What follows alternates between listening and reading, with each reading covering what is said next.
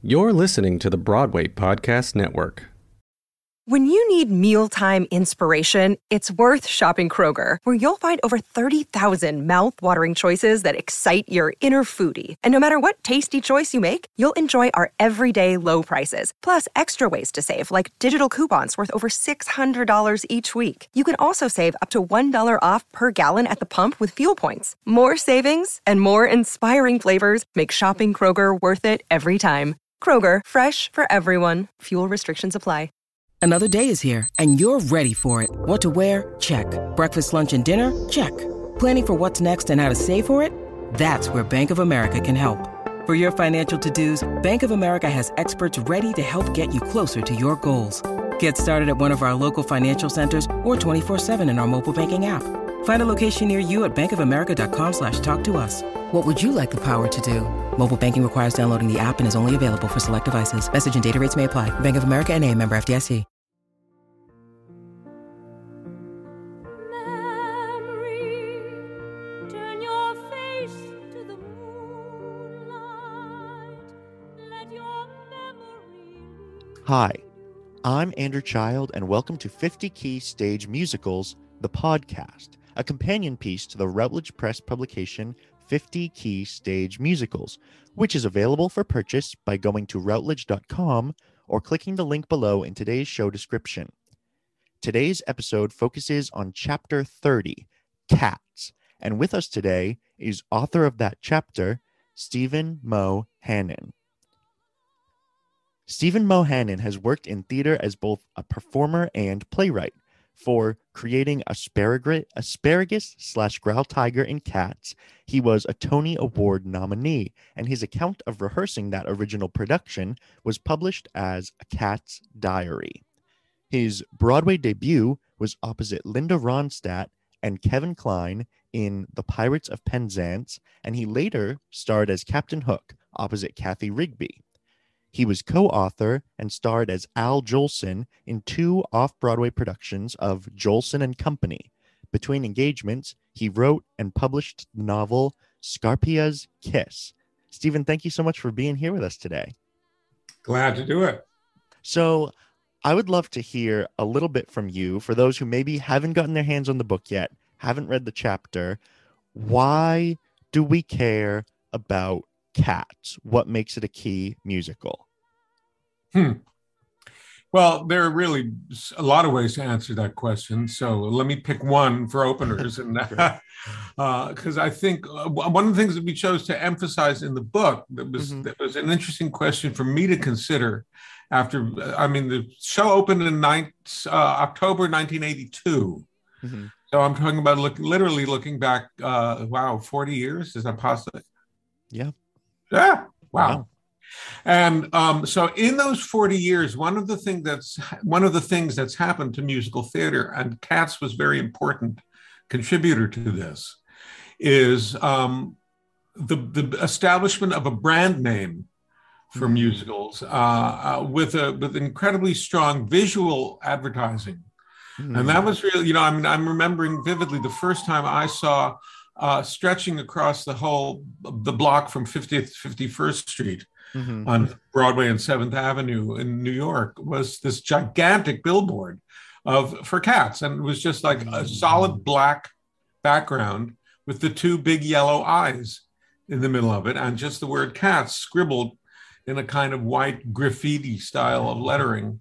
Um, and you know that that eventually that that uh, image became known around the world Mhm. In a way that I, you know, I mean, up until the great big hit musicals, Chorus Line, um, uh, Fiddler on the Roof. I'm thinking of the shows that that Cats eventually ran longer than. Mm. Um, the old, you know, the the old record holders had been uh, Chorus Line was actually the longest running show that Cats then surpassed.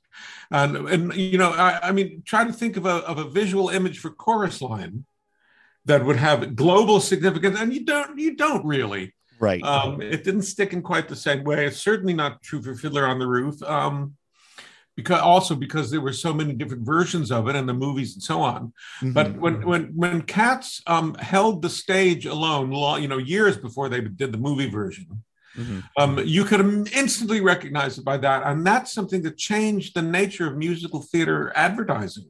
Mm. Certainly, commercial theater, on where Broadway is concerned. So, apart from the questions of, wow, how did anybody ever make a musical out of the poems of T.S. Eliot in Uh-huh. the first place? Uh, let all the things, the things that the show achieved artistically. Um, there was also this question of, as as a commercial enterprise, it has been unmatched up in its day up to that time. So Hmm. that that too is a very important thing to consider, since Broadway is, after all, a commercial enterprise. which I think your chapter is so successful because you were there, because you were living it. You really bring us into this moment of coming up out of the subway, I believe you describe, and seeing that billboard. And of course, we have to go back to that world uh, because now we're used to the Phantom of the Opera billboard doesn't even say the words Phantom of the Opera anymore. It's just black with the little white mask, and we know what that is. But Right. it is so important to think that we wouldn't have the image of the sad girl in front of the French flag for Les Mhm. Mis, or we wouldn't have all these things that are so iconic without what you're describing with the cat's logo. Um, I'd love to know a little bit more because a cat's diary, I think I, I've read that book, your book that goes more in depth about the rehearsal process. It brings so much to life, and it's just moment after moment of surprise. And I'd love to know a little bit more about what made you want to sit down and have that be published. Well, I can actually, um, I can I can answer the question: What made me sit down and write it? Okay. Um, in two words, Nicholas Nickleby. Oh. Um, essentially, because essentially, um, the year before Cats went into rehearsal, um, I was still doing Pirates of Penzance on Mhm. Broadway, that revival. Um, uh, you know, that, that started in the Delacorte in the, in the, summer of 1980, and then transferred to Broadway with Linda Ronstadt and Kevin Kline, Rex Smith, et Mhm. cetera, et cetera. You know, wonderful, wonderful hit show in its own right. Um, while that was while that was running, um, Nicholas, the Royal Shakespeare Company production of Nicholas Nickleby came to New York after being an enormous hit in England Mhm. with the RSC. Um, it was a two-part evening. Two, uh, you could see it on two separate nights, or you could see it all in one day on the matinee day. And you know, I actually, I'm confessing, I think the statute of limitations is closed after four years. But I Oh, played hooky, basically, Oh um, and called in with an excuse so that I could add to Pirates and, and missed a day so that I could actually go see Nicholas Nickleby. Oh Yeah, wow. Yes, I know. There goes my career. Oh well. but it was um uh it was so worth it. It was, you know, I mean, it was one of those shows in the first 15 minutes, you knew that um you were in for an, an incredible experience experience in the theater. And um so what interested me most about when Cats was announced it was coming to Broadway, and well, in fact, when I was cast in it, um, was the idea of working with Trevor Nunn as a director. Mm, Uh, Trevor, in collaboration with John Caird, who the two of them then went on to do Les Mis, mhm. but their first collaboration in, in their years as the working at the Royal Shakespeare Company was Nicholas Nickleby, this incredible piece of total theater.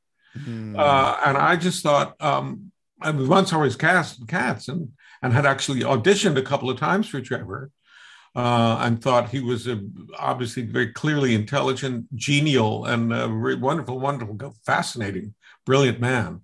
I thought, well, just for my own purposes, I'm going to write down, I'm going to take notes on what rehearsals are like with him because I bet I'm going to learn a hell of a lot as an actor oh wow. this guy who's at that point had directed almost every Shakespeare play in the canon already, Mm, starting out as a wunderkind at the Royal Shakespeare Company wow. back in the 1960s. So, um, yeah, what I just said every day I'm going to write down what happened here because I want to remember. Mm, Um, I was not, I had no intention of publishing it at all okay. until years years later. As a matter of fact, um, once during rehearsal, Trevor actually caught me writing in my journal. uh-huh. And he grabbed the book out of my hands and he said, What is this? I said, is, is, is this a journal? He said. And I said, Yeah. Uh, so it was pretty obvious. Um, and, he, and he wouldn't give it back to me. He, he said, and he said until I promised that I would not publish it. Oh wow. And, what I realized, what, what, so this was actually right, right then and there in 1982, in the summer of '82. Mhm. Um, it was not until many, many years later that I realized that a guy who had done something similar with the production of Nicholas Nickleby, that is to say, kept notes of the rehearsals, Okay. had published it as a book, which both Trevor and John Caird thought was not entirely truthful.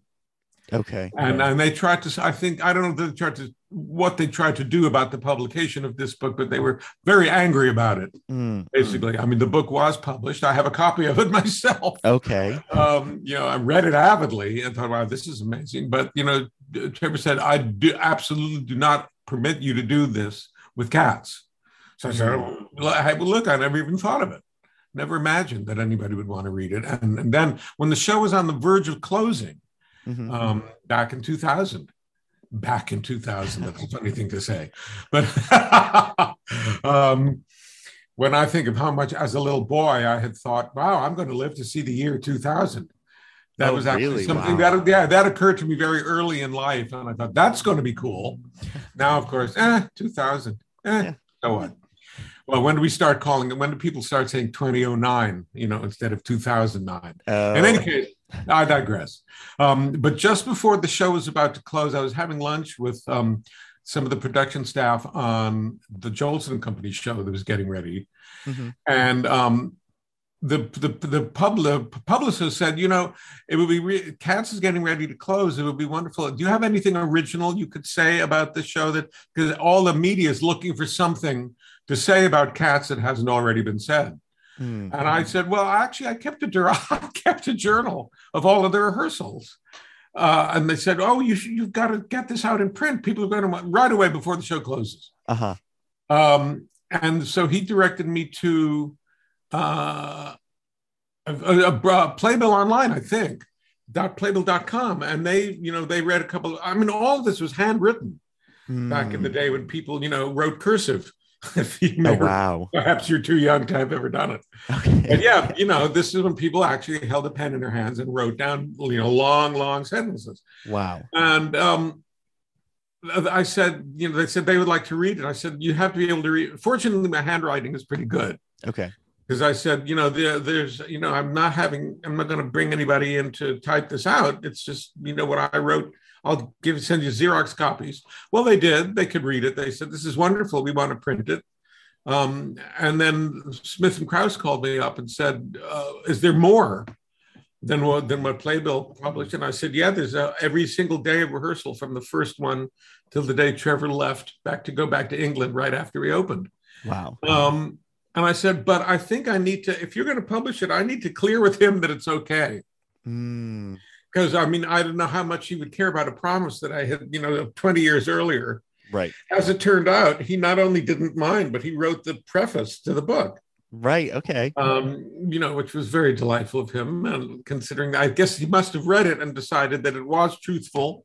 hmm Um, or truthful enough, given that you know it was filtered through my my particular consciousness. Right. so there you know you would um uh, you, you know you wouldn't know necessarily that there were other people in the show besides me did it, Whatever. you know, Whatever, you know. like there's all this yada yada yada yada then my line you know unfortunately I, some of it reads like that but after all you know i was working with this guy and creating a new character um, for the show not just because they had done gus the theater cat in london but not growl tiger that was a whole new scene that was added because they liked my audition and they knew that i could do a big operatic parody with a really big operatic tenor voice and um, so it was written uh, during the course of rehearsals So, what was it like to create this character with Trevor Nunn?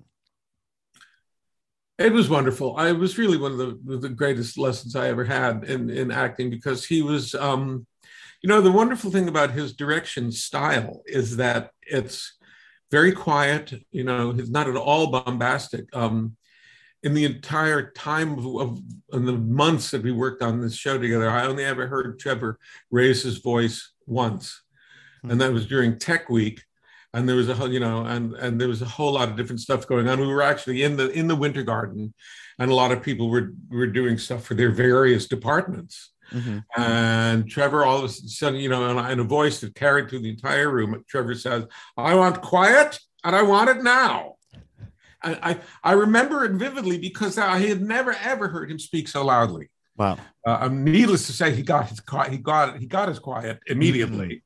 Okay. Um, uh, that's one of the things about you know speaking softly is that when you do bring out the big stick, everybody notices. Mm. Um, so there was uh, uh, there, there was just his style of, of working, and then the intimate style with working with me on Gus was there were lots and lots of questions, um, and in fact, his assistant director uh, took me aside one day, and because we were just talking, we were basically having coffee once. I think the show had already opened, Okay. and, and, and, you know she started telling me things about trevor's directing style that uh, were interesting to me that she said you know one thing's about trevor is that whenever an actor was not giving him the performance that he hoped for Mhm. that he was looking for and remember we're still in rehearsal at this point but trevor would all she quoted him as always saying why can't i find the key which i thought was a really really interesting thing for a director to ask themselves Mm. so it's not about why isn't the actor getting it. It was why can't I find the key? Why? And I think in my case, at some point, he found the key. Okay. He he figured out what he could say to me um, that would spring open Mm. literally a new an, an, an insight into this character that would help me do something that I was not yet achieving. And you know, after all this time, I can't pin down specifically what was the discovery I made. Okay. But I know it was because of him asking that kind of question, him always going after there's something more. There's something more you could you could bring to it. This, you know, and, and he never made it seem like my fault. It was always encouraging, encouragement. It was, yeah, we can, you know, go further into this. Go, you know, I think there's a um boy, who is it? Was it Uta Hagen? Some some great theater teacher always say, go for go forward. You have to go. Oh, Stella Adler. Okay. Always go forward. You've always got to go forward. Meet the role. Meet the character. Don't wait for them to meet you. Explore. And Trevor was great, great at exploring, including. And I remember, you know, specific things like you can't really, you know, you wave your finger in the air, you know, with, with your index finger up, you know, to make a point, which is that human beings as always do that. Uh-huh. But when did you ever see a cat do that? you know, and you know, you could be a smart ass and say, well, when did you ever hear a cat sing? Mm. You, you know, but the point is within, you know, you set up a certain set of rules for all right, these we're we're playing cats, what does that mean? And one of them is find a gesture that's not a specifically a recognizably human gesture that can somehow maybe convey the same emotion or the same um, um, you know, the same forcefulness and the same emphasis, you know, but without using that, sa- that good old index finger that we all use all the time.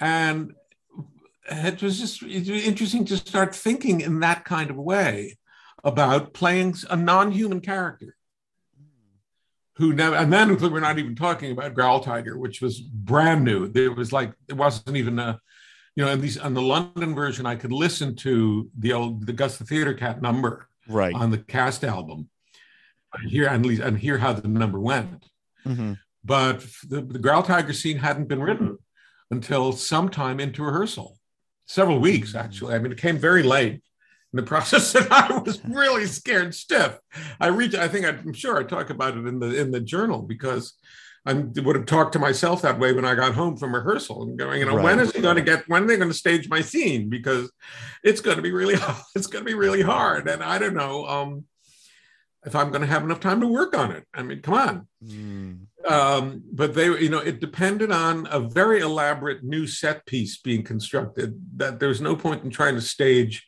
you know, Growl Tiger on his pirate ship with a three deck pirate ship. Uh-huh. Um, if there wasn't something actually there, we had never, you know, had a duplicate for it in rehearsal. Because I think, you know, again, they still weren't clear on how they were going to design it. At some, you know, at some what point it all finally came together. Uh-huh. I think maybe 10 days before the first preview Wow. something that close that they finally said, okay, now we're going to rehearse the Growl Tiger number. uh, what do you want to do here? And Trevor came up with had a scenario, and Gillian had a scenario, and Andrew was writing the music. I mean, everybody was waiting for the other one to move first. Okay. Um, you know, especially me. I'm sitting there going, well, all right, listen, I know how to sing the song, but like, what's the action? Mm. And um, but the amazing thing about again, I can it always comes back to this tremendous skill and human sensitivity that Trevor Nunn had because um, he just always, even when things were looking kind of scary, he always instilled a very deep sense of confidence in me personally about that number. You know, and he says, We're going to get to it. We're going to give you all the time you need. You know, don't worry about it. Just, you know, uh, let us, you know, we'll tell you when we're going to be ready to do it. And they did, and they were. And um, then it turned out to be loads of fun. Uh, you know, I'd, I'd been so, I'd had so much anxiety about when are we going to do this Uh-huh. that when it got to the part of being, oh, this is really this is fun. Oh, I've got this wonderful playground to run around on. This, you know, Mm. intimidating three-decker pirate ship. As, as actually, oh yeah, sure, I'll run up the stairs and back down and up and down and then yeah, why not three times? You know, and um, so it, it just suddenly turned in because he had managed to really dispel anxiety at every possible occasion. That really is the way he worked. You know, and there's so many theater people who like kind of thrive on anxiety that to Mm. work with the director who's like, you know, it's going to be fine. Just you know, do your best, and I will help. And it's all. And it went. You know, my God, it was. I mean, the opening night was such an incredible experience. Did you? But by that point, there has been so much publicity. I mean, everybody was waiting for Cats to open. It was like Okay. the big show of the year. Did you feel relieved that opening night was a success after you've been was- fretting was- about this new number? Sorry. Um, but no, because sorry, uh, I, you're, I'm losing your Sorry. Um, your audio. d- did you feel relieved that opening night was a big success after the anxiety leading up to this new number being added in? Yeah. Um, and even, I mean, even before opening night, we'd, ha- um, I mean, from the, I think we had, we might have had a, my, we might have even had two weeks of previews, which is very unusual for those days.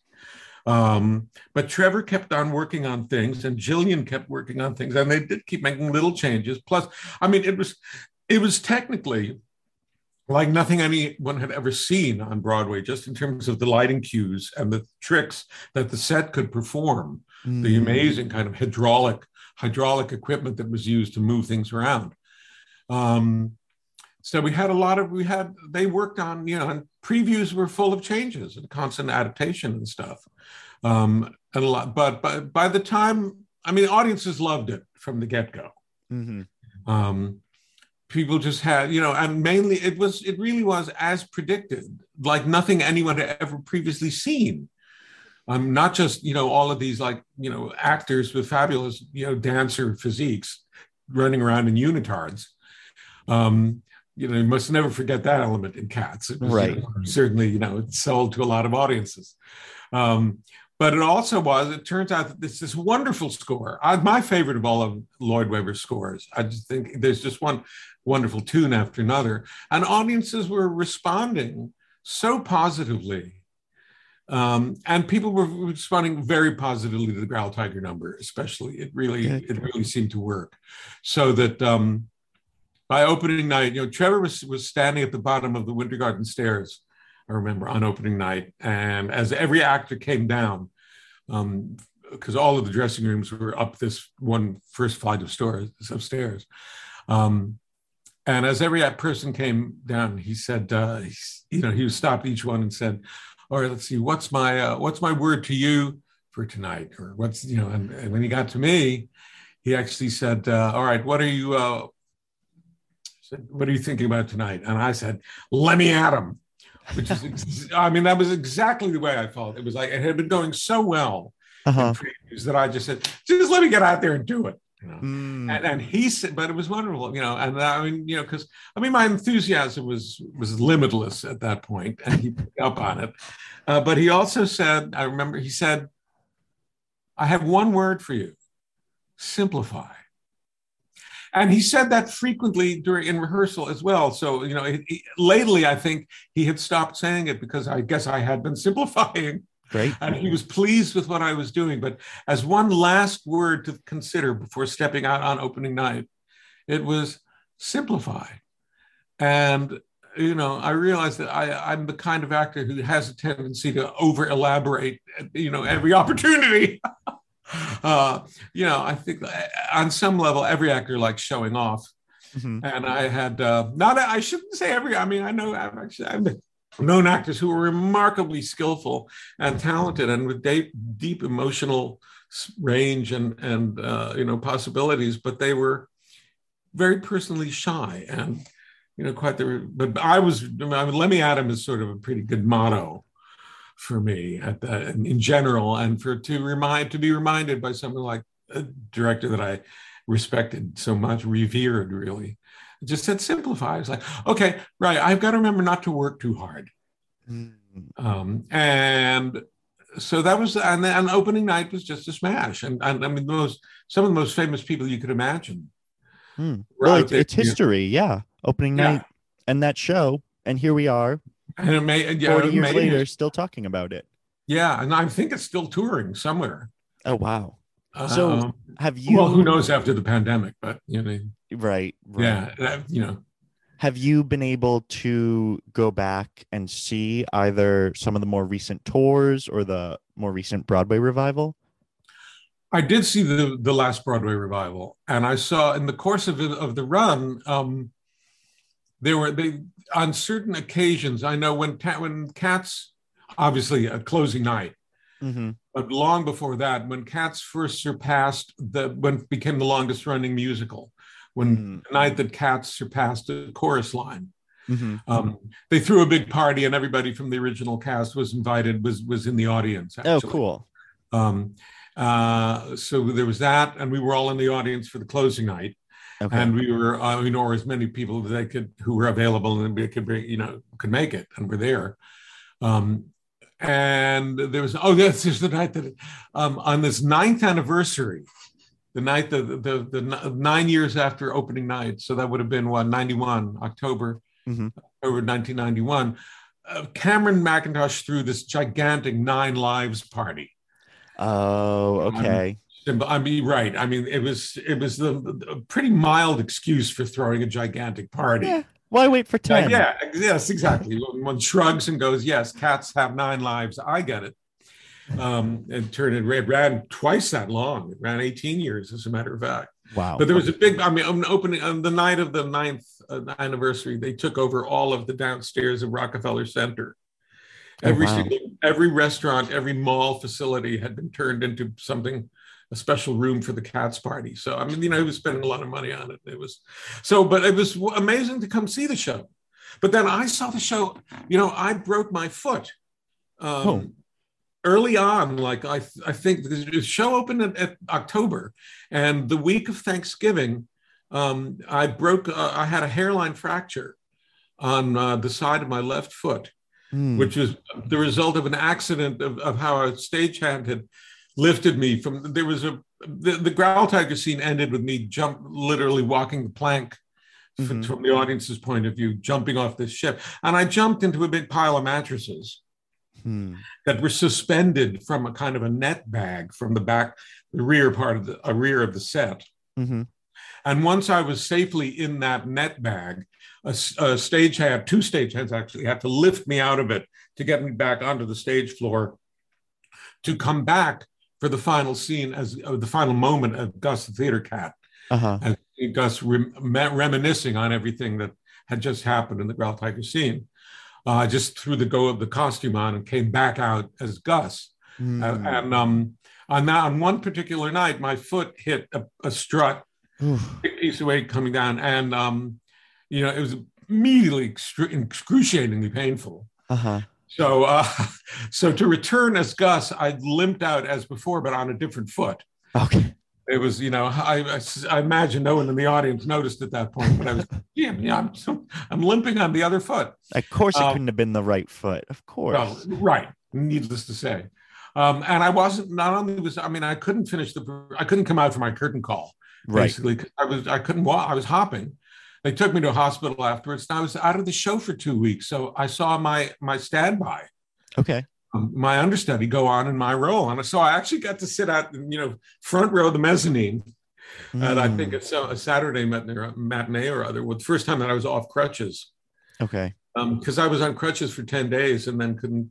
I, I was out of the show for three weeks Wow. altogether. I think Wow. um, you know, because and very wisely the the PSM said, listen, the don't come back until you're absolutely ready because you know we don't want you to injure, injure yourself, injure your foot again Right. until you're really, really set to come back. So don't hurry. Mhm. And I'd never been Mhm. out of a show um, because of an, an injury before. So it was an amazing uh, experience. Just I'll get talk about Lemmy Adam. you know, I wanted to get back on stage at a certain point. You know, I couldn't wait for my foot to heal up well enough. And um, but in the meantime, to be actually be able to sit out and watch it um, with all of my fellow cast members and say, "Oh, so that's how it looks from the front." It was really, it was kind of amazing, a, a privilege um, to see how the number worked. Um, yeah, and uh, So you got to create this role with some huge names Andrew Lloyd Webber, Dame Gillian Lynne, and of course with Trevor Nunn, who you were already a big admirer of after Hmm. Nicholas Nickleby.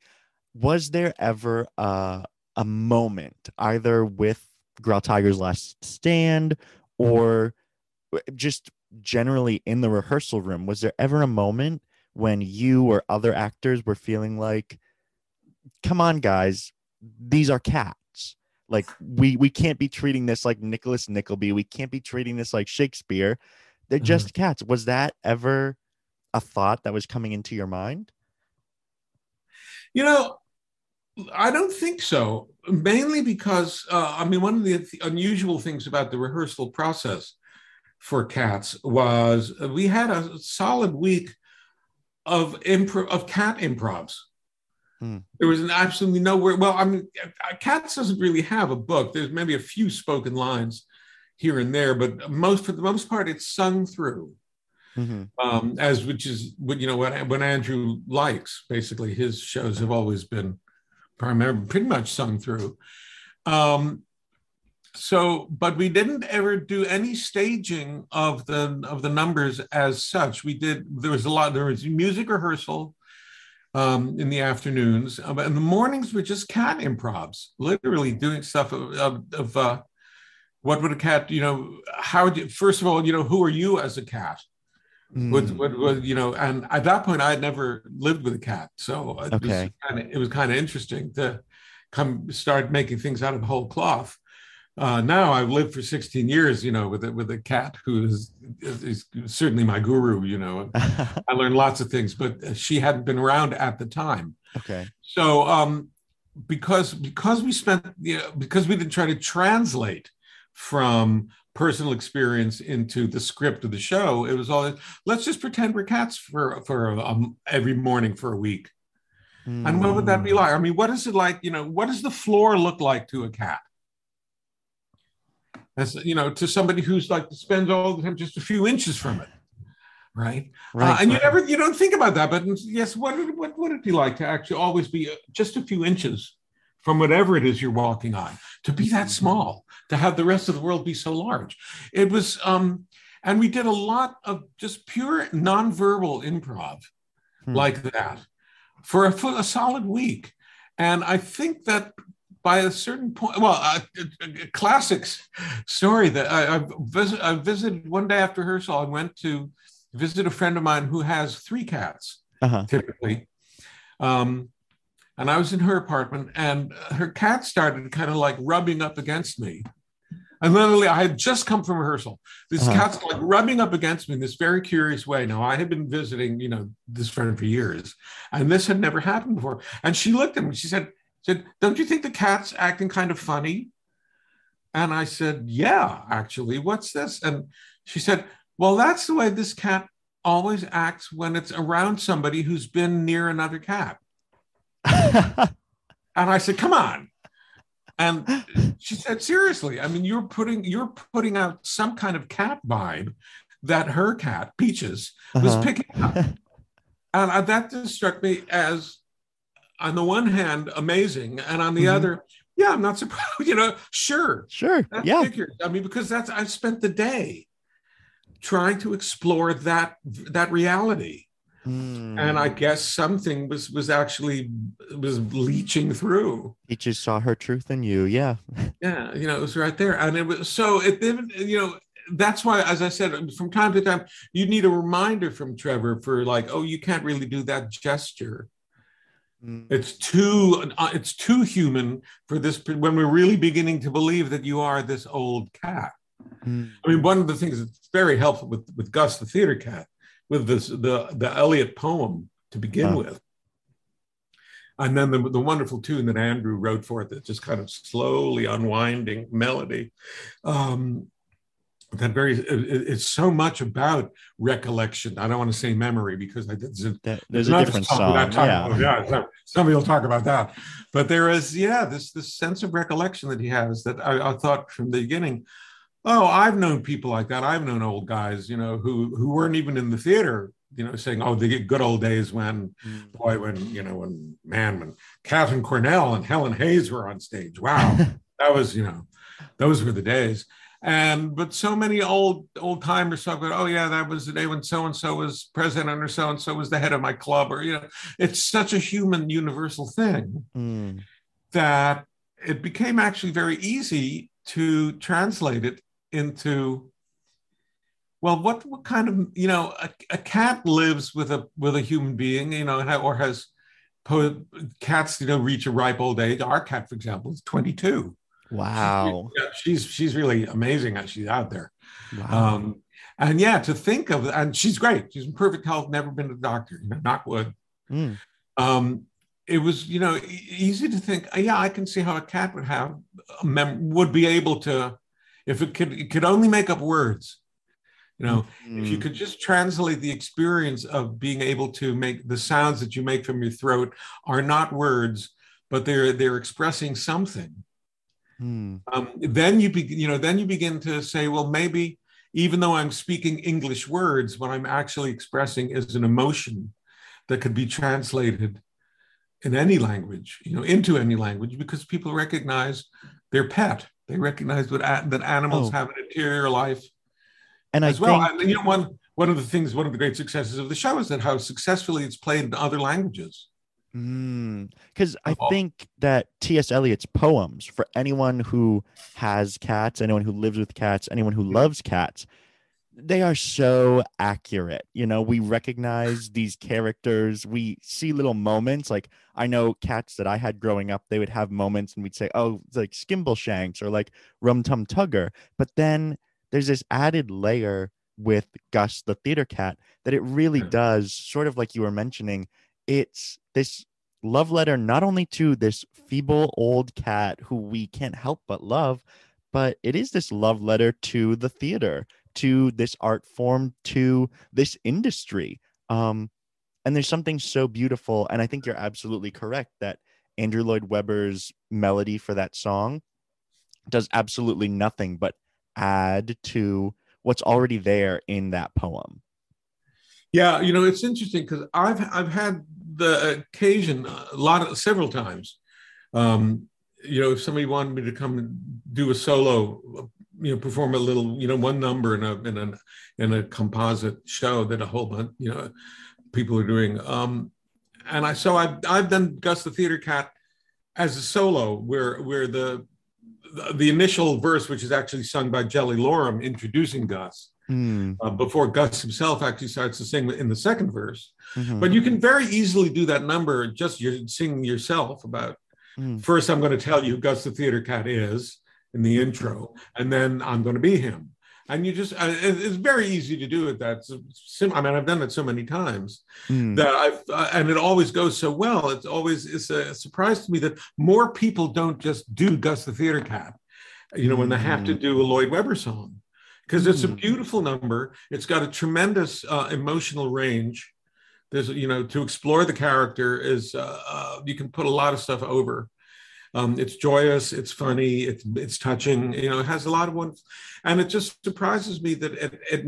I think because it's not set up in the show as a solo, that people don't think of it as a number that you can excerpt, for example, you know, in your club act. Right. But it's a beautiful, you know, it's absolutely gorgeous. Um, and, oh, you know, absolutely. yeah, people hear it, you know, are always very touched by it. And I think, yeah, I'm surprised that, you know, more people don't do it. But the other part is you have, you know, here I am. I'm old enough to actually be him. Would I- you know, 40 would you ever do ago, the role was- again? 40 years ago, I was playing somebody, I couldn't run around that much. um, well, for Growltiger, but of course, you know, now that they now they cut Growltiger, they don't include it anymore. Mm. It was not in the in the Broadway revival. Right. Um, they saved a lot of money by not having to build that pirate ship set, let alone have it have the the the um, the, the logistics that actually bring it down. Mm. Um, you know, to make the whole back wall come in as it did in the, on Broadway. Um, you know, that was that was a tremendous um, uh, tremendous technical problem that they had to solve. Mm. Um, and so they, but they eliminated it, and they also eliminated it because um, it's a hard number to pull off. Mhm. Uh, if and if you don't, if, if you don't have a sense, if you don't love opera, and a lot of people in musical theater don't. I think you know that's maybe been a problem for some of the people that have played the part subsequently, is they don't understand that Growltiger is a parody of operatic style of, of grand opera, you know, over the top. Let me show you what this emotion is times seven you know, Mm. because the music has invited me to do that. And the joke on Gus or the is that this actor playing Growltiger is just terrible. he, but he thinks he's great. So it was a spoof of of um, it not just a certain kind of acting style, but of an individual, of a certain kind of actor who thinks um, I am really the best thing on this stage and the best thing that has ever been on the stage. And every move I make is just so good. I love it myself. How can you help but loving how wonderful I am?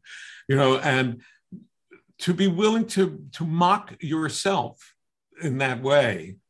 I think, uh, you know, and I was told this by some of the casting directors who saw other versions of the show over the years. Mm. And I said, well, they didn't have the time to really work with the way that you and Trevor created a parody, not to have a certain style, but of a certain kind of actor Mm. but of this and um if you you know that didn't if that doesn't come across the audience doesn't understand why they're there the joke is that growl is that old gus is looking back on his career a highlight of his career Mhm.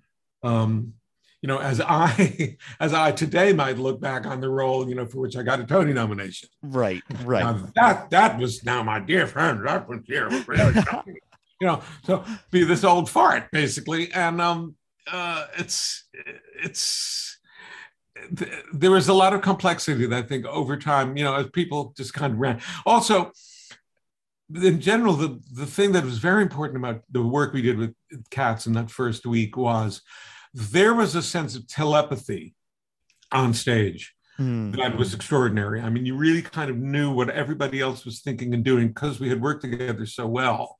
And once once the original cast dispersed after the first say year and a half on Broadway, um, the new actors coming into it never had the opportunity to do that kind of exploration. Okay. So, you know, as with any musical, you know, any Right. show, a long run show, and then, you know, you, the stage manager puts you in. I mean, the same thing happened to me a couple of years later when they put me into Les Mis in Okay. London. And it was like, I wasn't. I wasn't invited to explore and say, here, here, here's what you can discover with, here's some things about Thenardier that maybe I could, would invent. No, it was like, you're going to play it the way Alun Armstrong played it Right. because you have this cue and on this line you pick up this prop on this line you pick up that prop on that you know Mm. um, i mean the, the master of the house number was the most difficult prop number i ever ever had to learn and the hardest part was having to learn it to, to step into a show that for everybody else had already been playing for a year Mm. and that's what happened when anybody else came into uh, be played a later role in a subsequent subsequent year or subsequent production of Cats. the same thing happened to them that happened to me. You know, it's like, oh, I don't really, I don't have a lot of time here to develop the telepathy with everybody else on stage. I'm just kind of learning their names. Right. We um for those listeners who are interested, we are chatting with in a later episode Susan Russell, who was a long time replacement in. Phantom of the Opera. Um, she wrote her chapter for the book, so she's ex- she exactly hits on some of the frustrations, some of the shortcomings that you are talking about coming into these mega hits as a replacement versus this kind of care and all these different nuances you can bring when you are creating the role that becomes the long running mega hit that we recognize the images from immediately. yeah, you can't really, you know, if you're replacing someone, you can't really try stuff. Mm-hmm. I mean, eventually, maybe the director or the stage manager, whoever is in charge at that point, will, you know, will say, "Could I, you know, I mean, if slight, obviously, slight adjustments uh, are made all the time." Hmm. um, as as you know, the creator of a role will make make adjustments over the course of a year, um, as well. Let alone when someone comes in and has to replace. Um, but it's it's uh, yeah, it's very it's a very it's a uh, but there's so many things that you don't even imagine until you're in a huge mega hit like this. Mm. I remember um, when when Pirates was first at the Delacorte. If I can skip to a previous Yeah. show, Go for it. um, but I, I shared the dressing room with George Rose, and at some point in the course of the summer of 1982, they had they announced that they were going to move to Broadway, and uh, was- it- there was no question it was going to run for a while. I mean, it was already such a demand. And I Right. remember George George Rose uh, turned to me and said, "Steve, have you um, have you ever been in a long run?" And I said, "No." And he said, Well, that's something you're going to have to learn how to do. And the only way you can learn is by being in one. Hmm. Said, and learning, you know, the whole question of how do you keep it fresh week after week after week after week, and, you know, and then month after month after month. Um, how do you keep finding new things? How do you know uh, that's the stuff that, uh, or, or, or, you know, how do you keep from just getting bored and walking through it? Mm. And it was amazing to watch I mean, with somebody like George Rose, who had done God knows how many long runs in the course of his career at that point, and many more to come after 1980.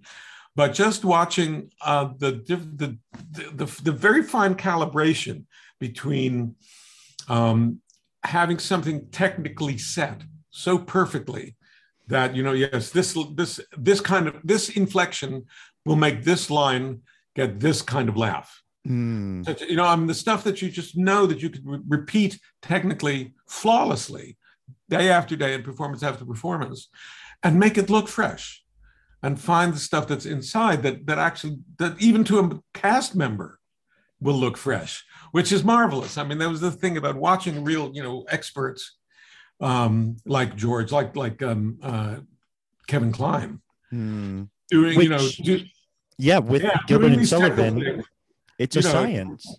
Yeah, great bravura, and at the same time keeping it fresh. Um, and then for me, it was just at a certain point, and I have to admit, it was uh, several um, after the Tonys had come and gone. Mhm. Um, that's when it began to seem like punching the clock. It's like okay, Oh, really? of- from yes, and you know there were. I have to say that like having seen uh, numerous productions and and the same the Broadway production over a period of nine and eighteen years, eventually Mm. there was you know a performer like like Marlene Danielle who just who was in the show for the entire run wow. you know she started out as as as the mother of a, of a toddler and put him through college Wow. in the course in the course of her you know and bought a house and you know had all these wonderful things and she was electrifying i mean when i talk when i think of actors managing to do a long run hmm great with gusto and zest and being able to keep doing it. She's the first person I think of because she did.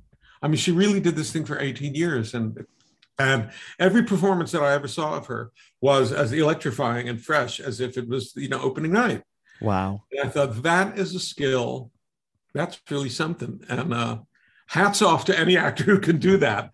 So, how long did you stay with cats? I stayed for uh, 15 months.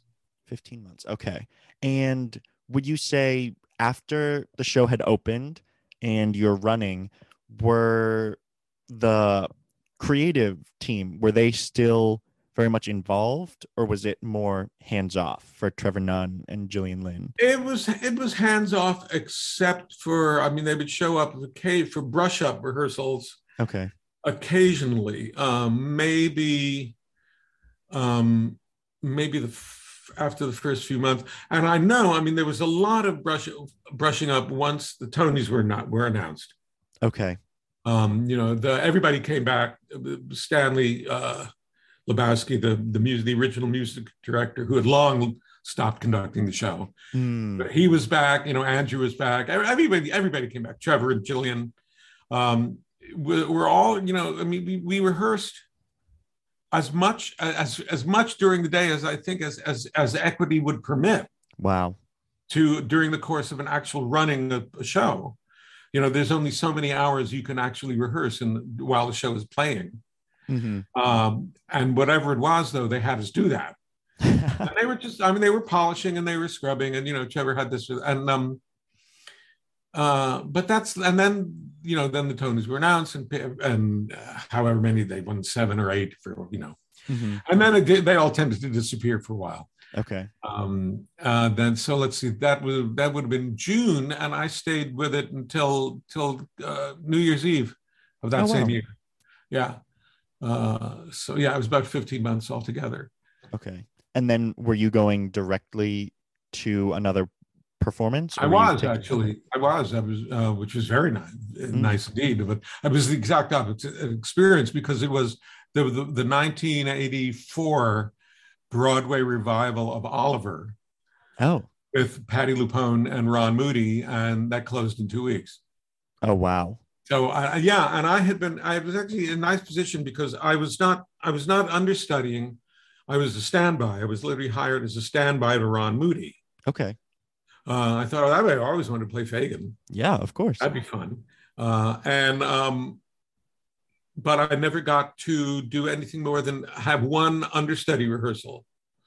So as but what was interesting is as, as a standby, I was not rehearsing. I would just come to rehearsals and watch everybody Hmm. because all I had, you know, I was a standby as somebody who's available to go on if the stars if the star misses pretty Hmm. much.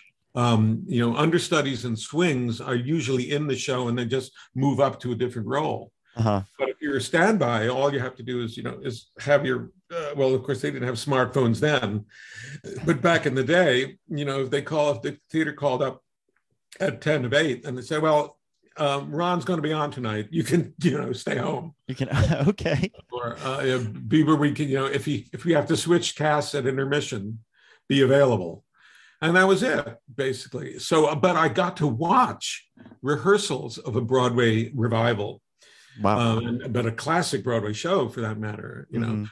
just as a stat, just watching, just observing, just watching the dynamic rather than being in it, and that was one that was a great learning experience Hmm. um, way more than any than the the actually one one single rehearsal I ever got to actually play Fagin on the stage of the of the Mark Hellinger Theater with all of, with the other understudies and and I don't think there was another standby. Um, but you know the the replacement cast was had one rehearsal, and then the the show closed. You know, I mean the reviews were just really really bad. really? Okay. Um, yeah, which is a shame because you know I love the show. oh, um, it's a great show. But I must, you know, I really, I think the movie is in many ways an improvement yeah. uh, on the stage show. The movie comes come up with um, just to have a dramatic reason to do Um Papa rather than open the second act with a great number. I mean, no Mm, question. Okay. I see But what in you're the saying. movie, yeah. you know, it's like so. You know, it's wonderful that they have time that they can work stuff like that out.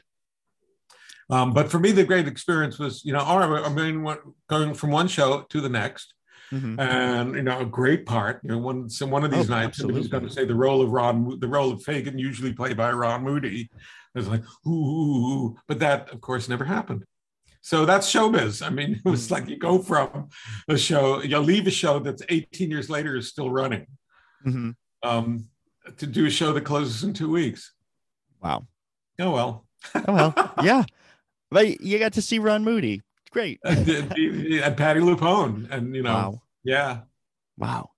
So let's sort of, as we're winding up just a little bit, I would love to personally hear a little bit about what it was like uh, to do Captain Hook opposite Cathy Rigby. Oh well, it was wonderful. Um, it was really a great experience. Um, first of all, she was sensational. She was, uh, you know, um, she really seemed like. I mean, I remember even, you know, as seeing the broad the TV show when I was a kid. This first one, Mary Martin and Cyril right. Ritchard. You know, which I think they used to. So at some point they showed it every year Wow. for a while there anyway and you know so I, I know the story of course and you did from that and and um but I, I never for a moment believed that mary martin was a boy No. uh yeah i mean first of all it's mary martin i mean you, you know you Yeah. know this um the thing what's marvelous about cathy was that she really um she really worked first of all I mean, she has these she has these incredible thighs really i mean olympic you know and she's Uh, just great physical shape. She um the guys from from flying by foy who worked on the show we uh, we played 31 cities across the country before we came to broadway which itself was another wonderful experience learning how to tour. Um, but the guys from the flying boy flying by foy said um, no one has ever flown the way cathy did. I mean she did spins and somersaults in the air. I mean she was fearless you know and and quite and tremendously impressive and had a beautiful singing voice Mhm. um, and she was so generous. Now, the, the, the interesting thing for me was from the get go, um, the directors and the producers said, "All right, we're don't play it like Cyril Ritchard, Okay. uh, the, or the way that other people have played it, because this is we're doing a Peter Pan for generations of kids who have seen uh, Star Wars and who know who Darth, Darth Vader is." oh, And they said, you know, you should be that scary, Captain. And I thought that's great because all the times that I'd seen it with uh, with Cyril Ritchard and stuff, you know, it just always seemed like he doesn't scare me for a minute. He's With like the little parasol, he didn't scare you a little "Yeah, bit? no, yeah, right. I mean, you know, he's just so Nelly, right. not to put too fine a point on it. And I thought, well, that's you know, I why can't Captain Hook be frightening? And they said that's what they encouraged. Mm. and and so I was able to really approach the role. And then you start asking questions like, why is he so scary? What's wrong with this guy? And uh, you know, at that point, I had already done Thenardier, so I was, I've made kind of transfer from one to another. Of all right, here's another character who's not at all like me. There is uh, like I, you know, I'm uh, the uh, Thenardier is somebody who, the minute he sees any new person, his eyes just turn into a little cash register. you know, bing, bing, bing, bing, bing, bing, bing, how much money can I make out of this one? And that's so not like me. But I thought that's interesting. What what made what, how did Thenardier grow up to be like this? And one the question that came in the same way with Captain Hook was mm. why is he so awful?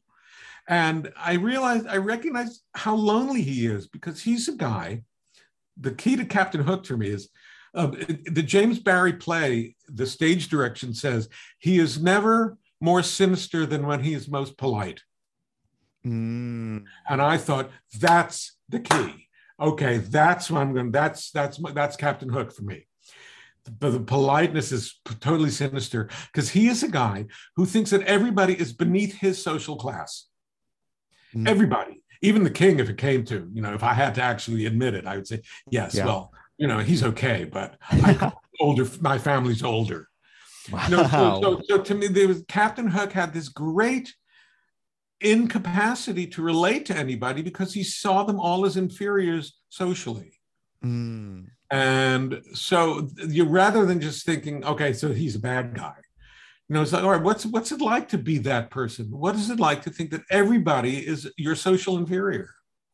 Mm. And God knows I've worked with some people in the theater who can fit that description without naming names. Can you Um, imagine? in fact, I'm sure we have all met people like that, whether we're working in the theater or not. Mm. You know, there are people who are like that, and um, to to to explore that, and you know, so I was given a lot of freedom because we had a nice rehearsal press process before we started.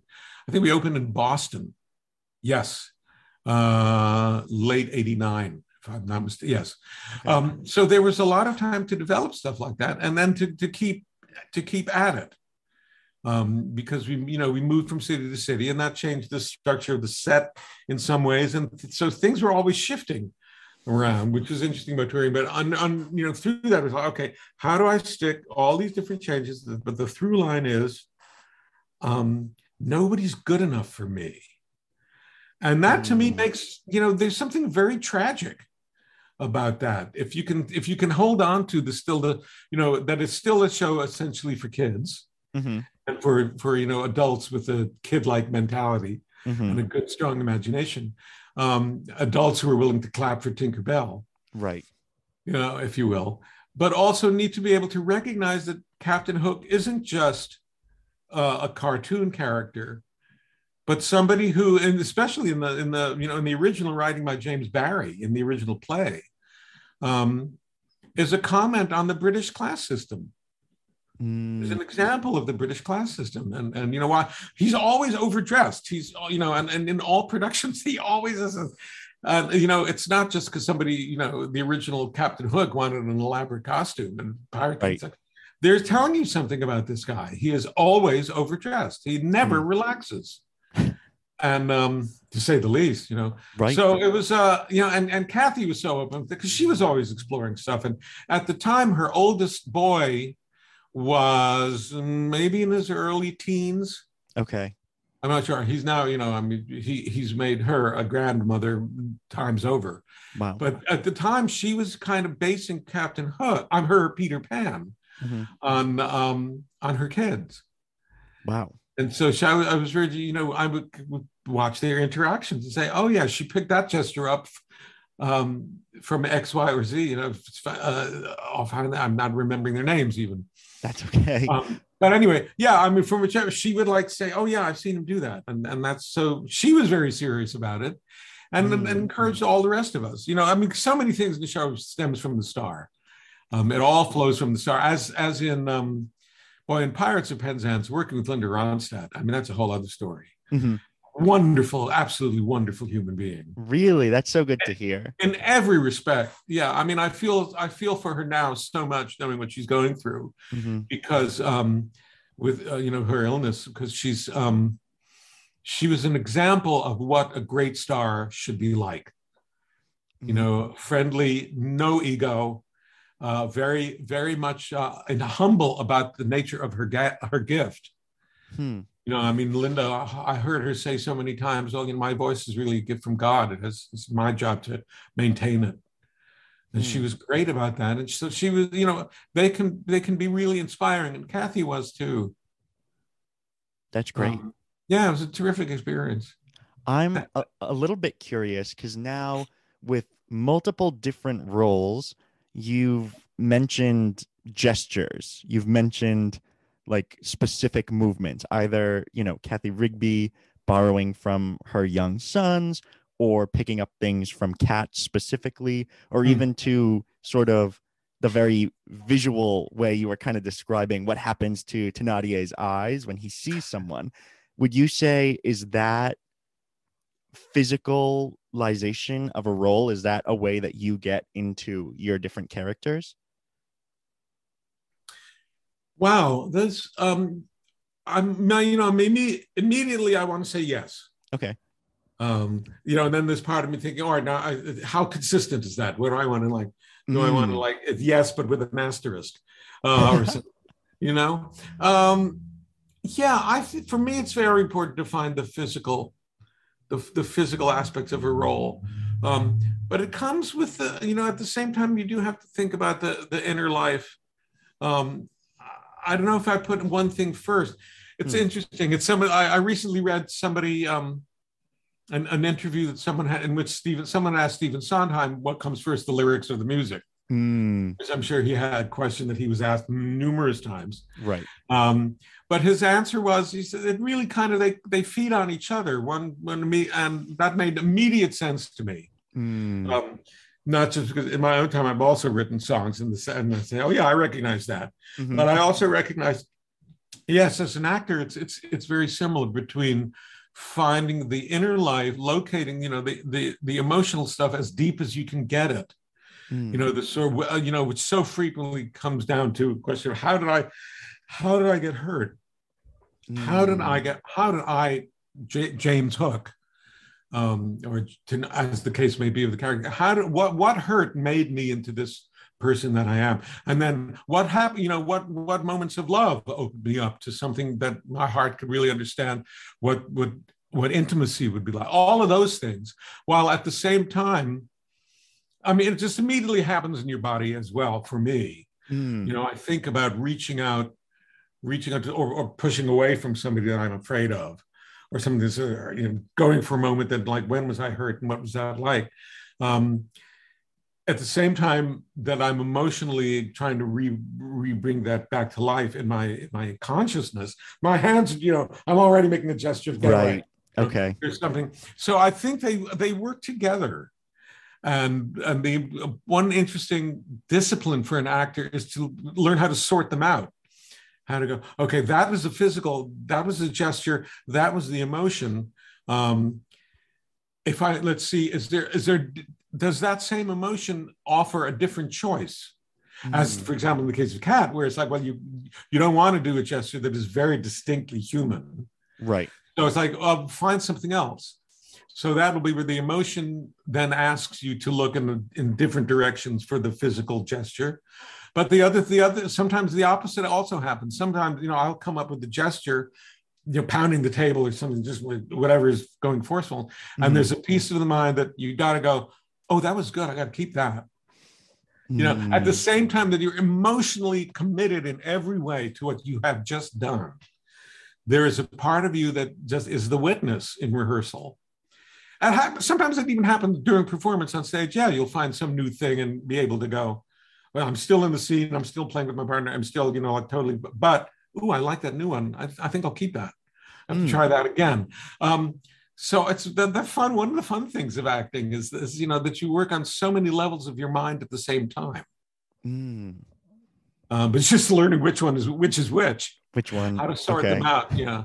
But maybe that's maybe that's another reason that I that I wrote a journal that I kept a diary of that in the case of cats because it was like so I was making so many discoveries myself. It was important to write them down because I wouldn't have been able to hold on to all of them. Right. Um, and I didn't, you know, it's uh, looking back on it during the course when the show was in rehearsal, I did from time to time um, reread some of my previous pages hmm to try to figure out, oh no, yeah, what was I doing in this scene? Oh yeah, there was something three days ago that that really worked, and what was that? Because I maybe hmm, did I lose it? I think I lost it. What was it? And then you can go find it. Uh, Mm. so in that case, I was very lucky. I've never done it since. I haven't. With no other show have I ever uh, kept a diary. That's wow. I want to highly recommend for listeners if you are interested in cats, if you are interested in this sort of collaborative performance process, I'm going to highly recommend A Cat's Diary by Stephen Mo Hanan. It's a fabulous book.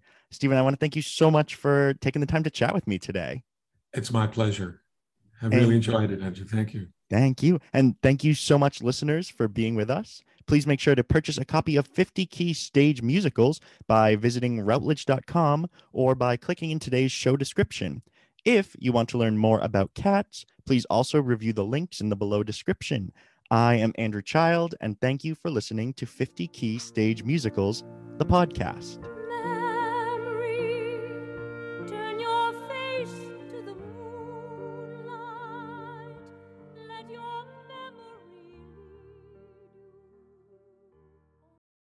Hey, it's Leslie Odom Jr. here on the Broadway Podcast Network to tell you about the Rise Theater Directory, a program of Maestra Music. Rise is a national online resource designed to connect and empower backstage and administrative and creative theater professionals from underrepresented backgrounds. If you work or aspire to work in the theater community, this can help you find your next project. And if you hire theater professionals, search the Rise Theater Directory to find your next team. Create your profile now and get more information by visiting risetheatre.org. That's theater with an R E R I S E T H E A T R E dot org because only together we rise.